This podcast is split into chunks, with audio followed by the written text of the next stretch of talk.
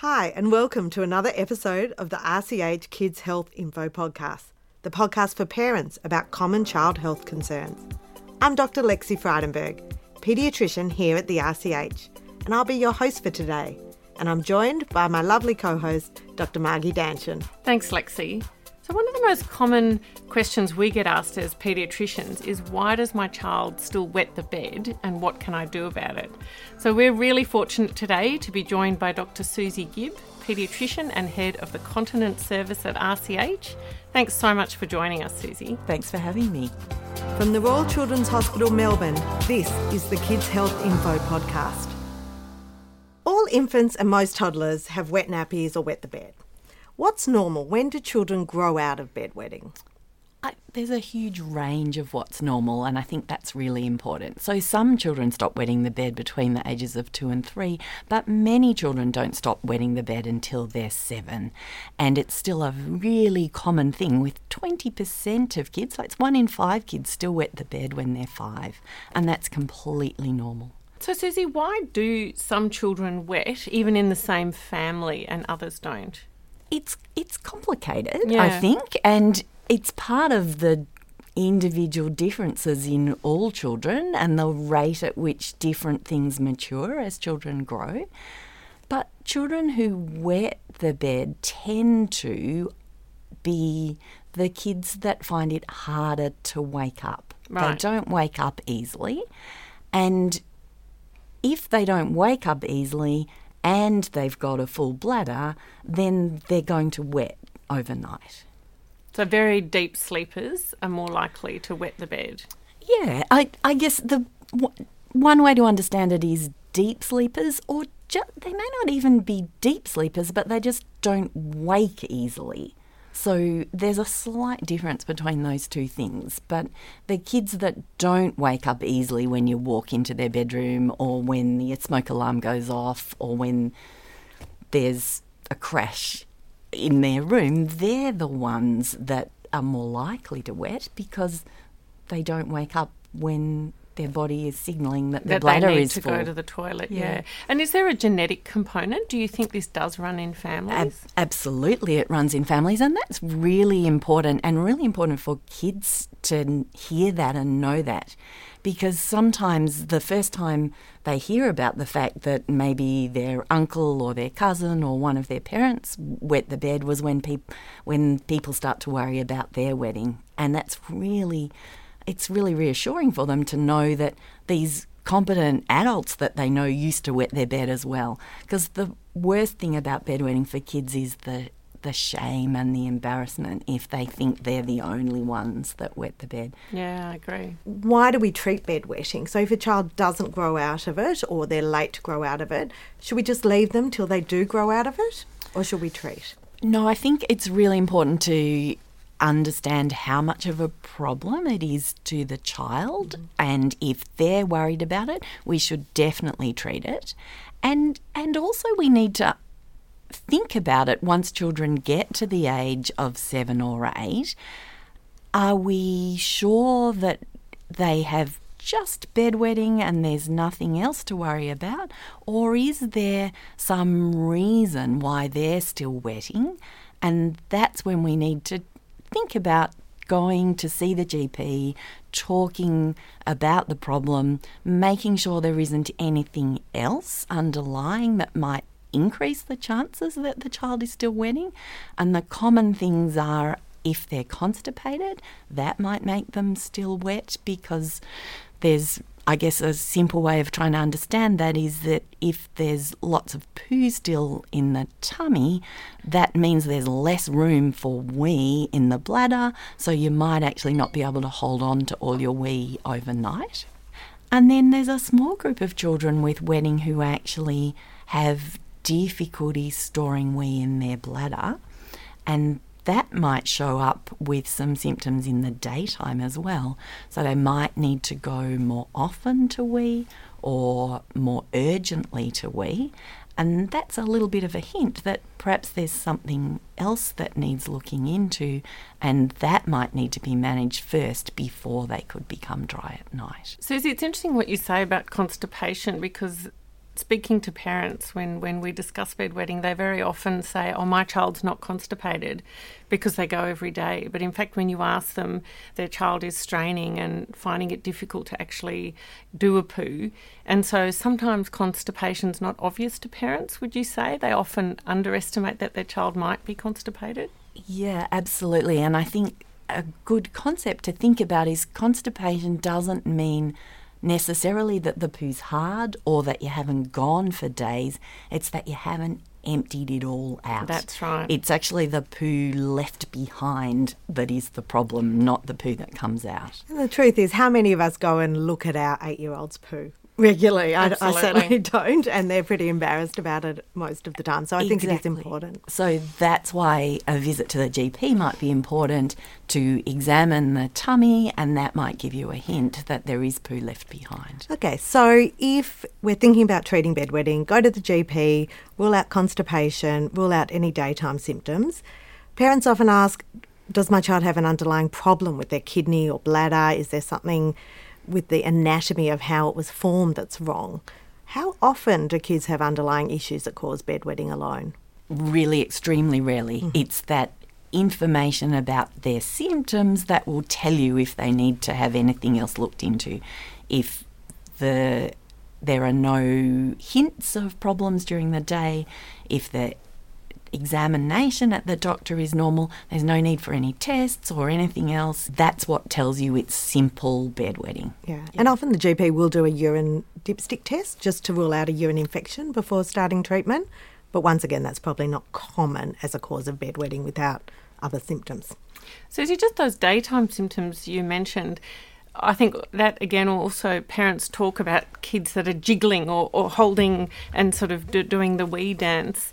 Um, maybe talk a little bit more about those daytime symptoms that you're referring to that, that parents might not be sure whether their kids have those or not. Yeah, I think the wee dance is a good um, a good thing to talk about, and and I think sometimes it's really tricky because there's two reasons for doing the wee dance. One might be that you just don't want to stop what you're doing and you really just want to hold on and and wait until the right time to go to the toilet. But some children do the wee dance because unpredictably out of the blue they suddenly need to go to the toilet. And one way to try and figure that out is to work out how long it was since they last weed. If it's ages since they last weed, like three hours, then the wee dance is probably because they just yeah. don't want to Busting stop to what go. they're doing and um, so they're holding on to avoid going to the toilet.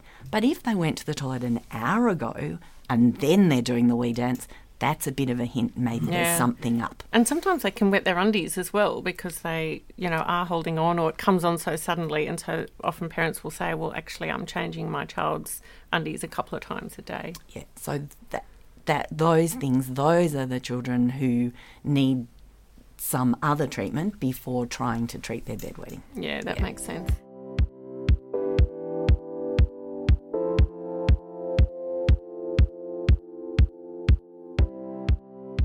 So, Susie, there are quite a lot of myths about bedwetting. Uh, one of the most common, um, parents believe their child is lazy and doesn't want to get up overnight, so they just wet the bed. Um, another myth um, is that it's helpful to lift a child and take them to the toilet and they'll grow out of their bedwetting that way.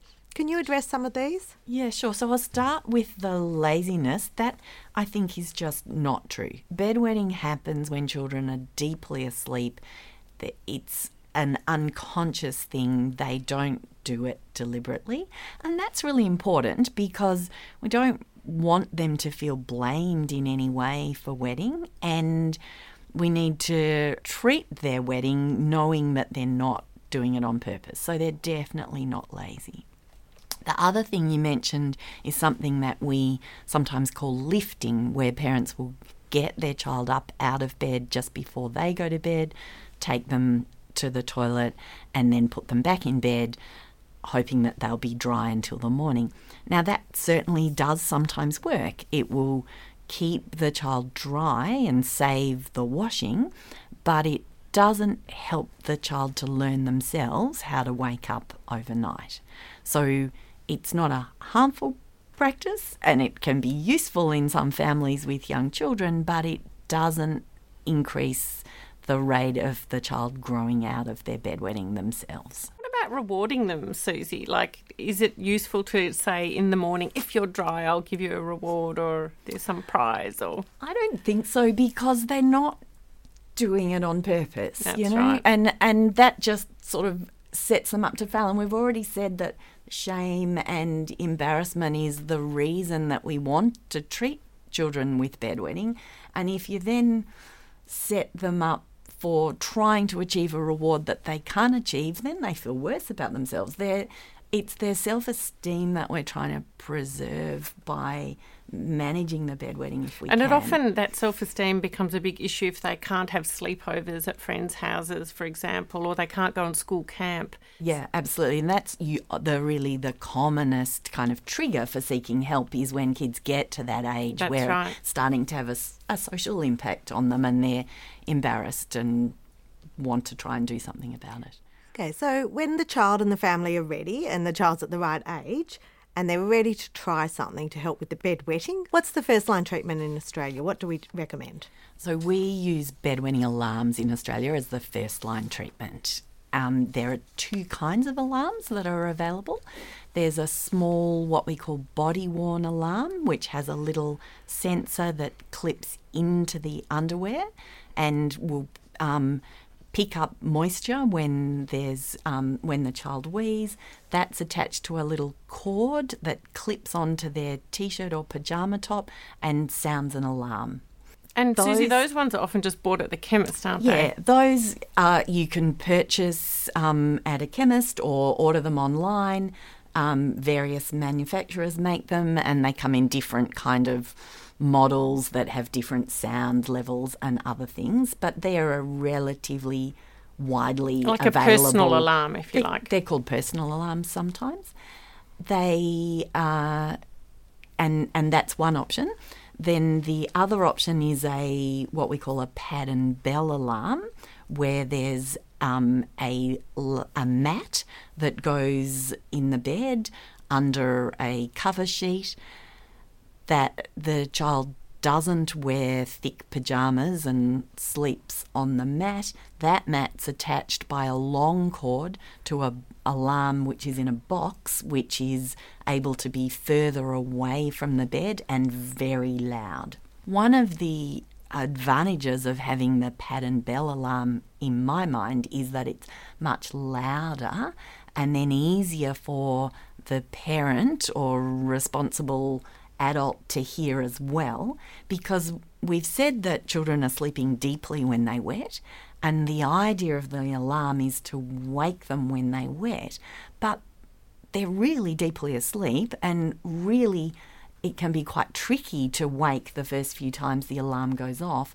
so you actually need your parent to come and help you wake. So having a louder alarm that a parent can hear from another room might be an advantage And that's in- really key, isn't it? That the child wakes to the alarm yeah absolutely fully wakes up. So this loud alarm is going off in your house in the middle of the night. Your first reaction is going to be to try and stop that noise, but actually your first reaction has to be to wake your child so they can stop the noise because that we think is the conditioning that the child needs. They need to hear that noise to associate that with wetting and then to bring about an ability to either wake in anticipation that the alarm is going to sound or hold on in anticipation that you don't want that sound to come. Okay, so with the alarm, what, what do parents need to know um, to expect in the first few weeks? How long do they use an alarm for? You've mentioned some of the principles of the alarm.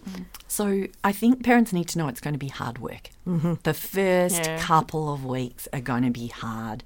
People are going to be having to wake up in the middle of the night and um, help their potentially slightly upset child who has set And of course, it alarm. upsets the siblings potentially sleeping in the next room. Yeah, interestingly, I don't think the siblings wake up very often unless they're a lot older. but younger siblings usually don't wake. What if But they're it- sharing a room? Do you recommend parents move that child? No, not usually. I think usually it, it's okay. The first two weeks is hard though.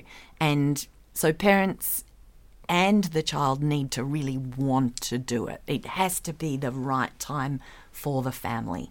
And they need to recognize that this is going to be hard. Everyone's going to be a bit tired, a bit grumpy.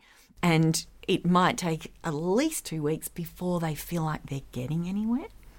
The first sign that you're getting somewhere, though, will be that the child might wake more easily, might actually wake halfway through wetting, so the wet patch is smaller, and then you can see that maybe you're getting somewhere. And Susie, do you ask parents to keep a diary when they are using the alarm?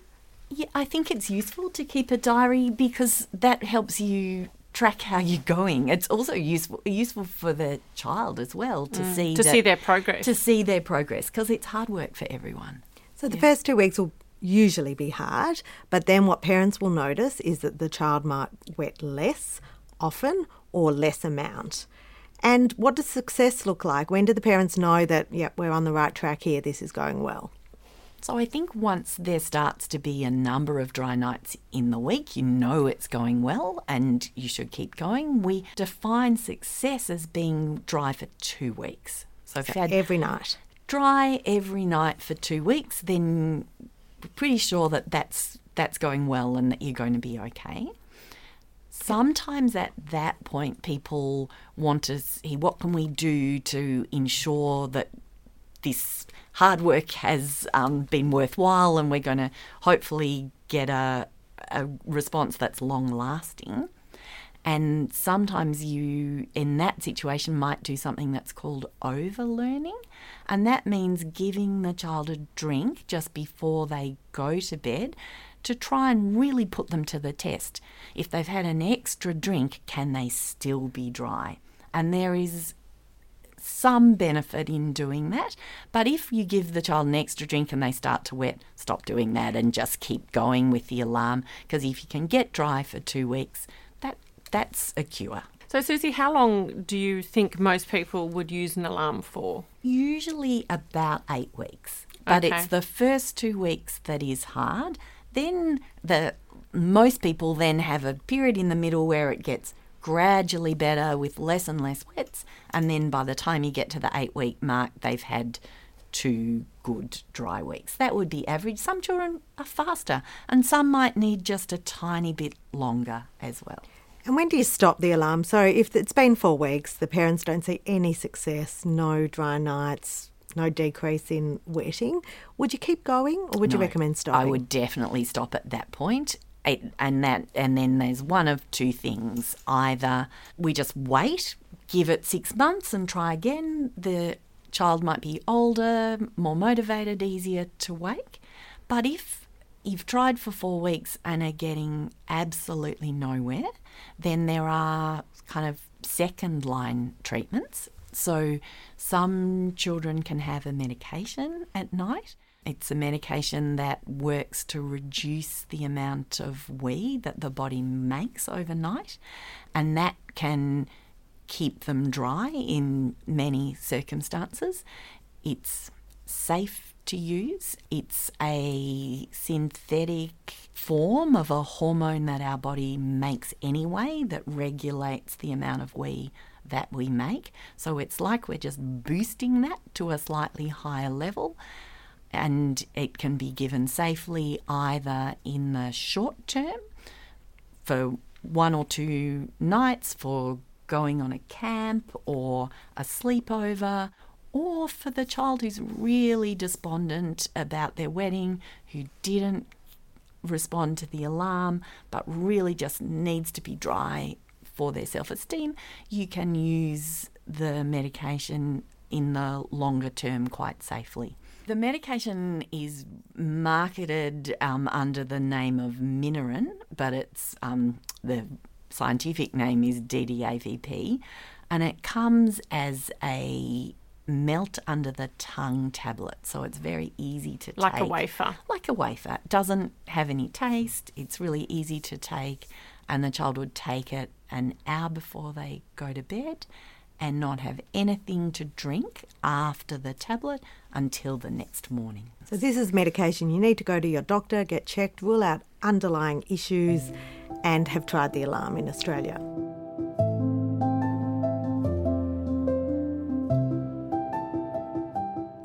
Don't want to trial the alarm, they say, oh, look, you know, we, we can't afford to be so tired overnight. Can we just give them the tablet?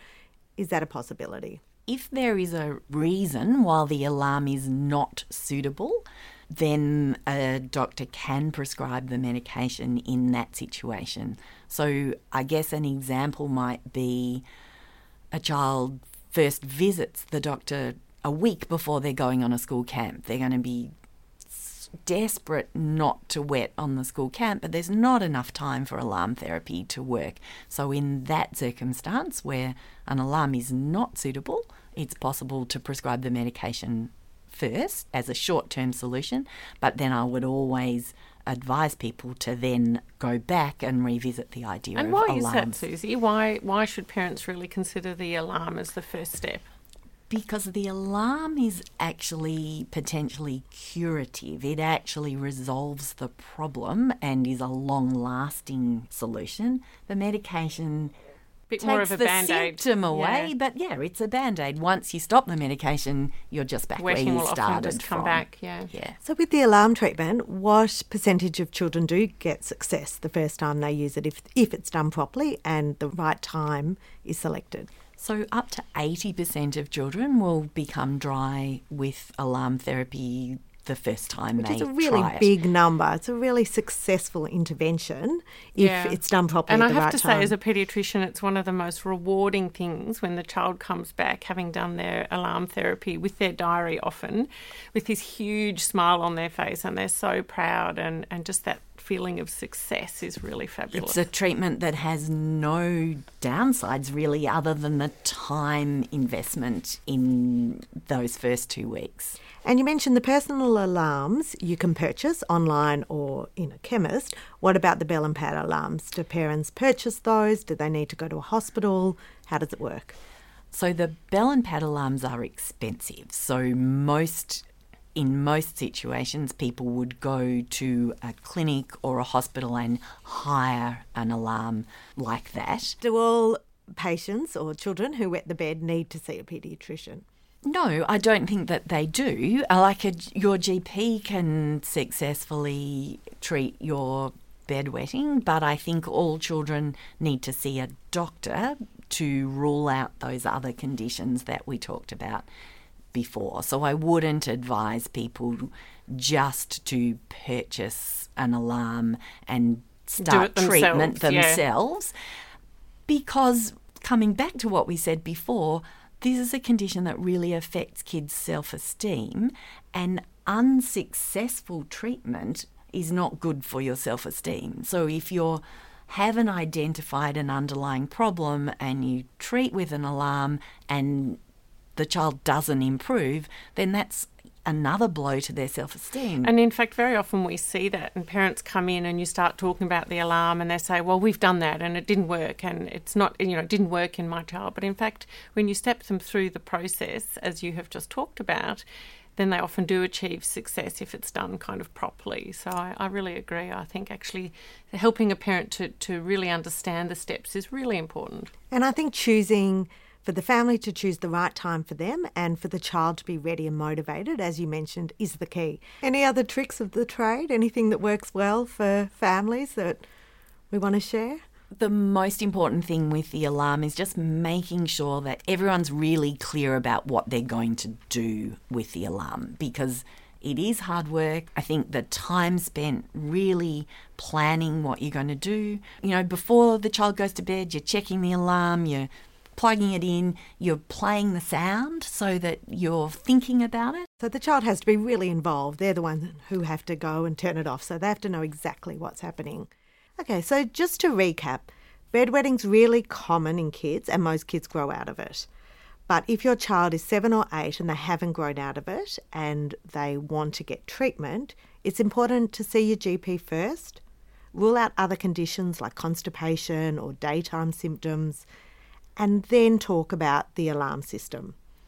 In Australia, we use alarms first line unless there's a reason not to. If the alarms don't work or you need another option, there is medication, but you need to get that from your GP. I think that's really useful, Lex. Thank you so much, Susie. Thanks for joining us and talking about bedwetting. Thanks very much for having me, guys. It was great.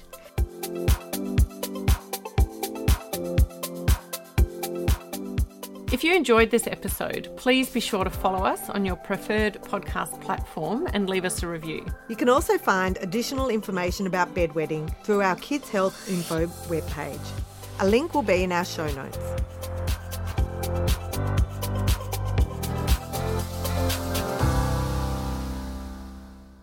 Information provided in this podcast is general in nature and is intended to support, not replace, discussions with your doctor or healthcare professional. If you are concerned about your child, please consult your local healthcare professional for further advice.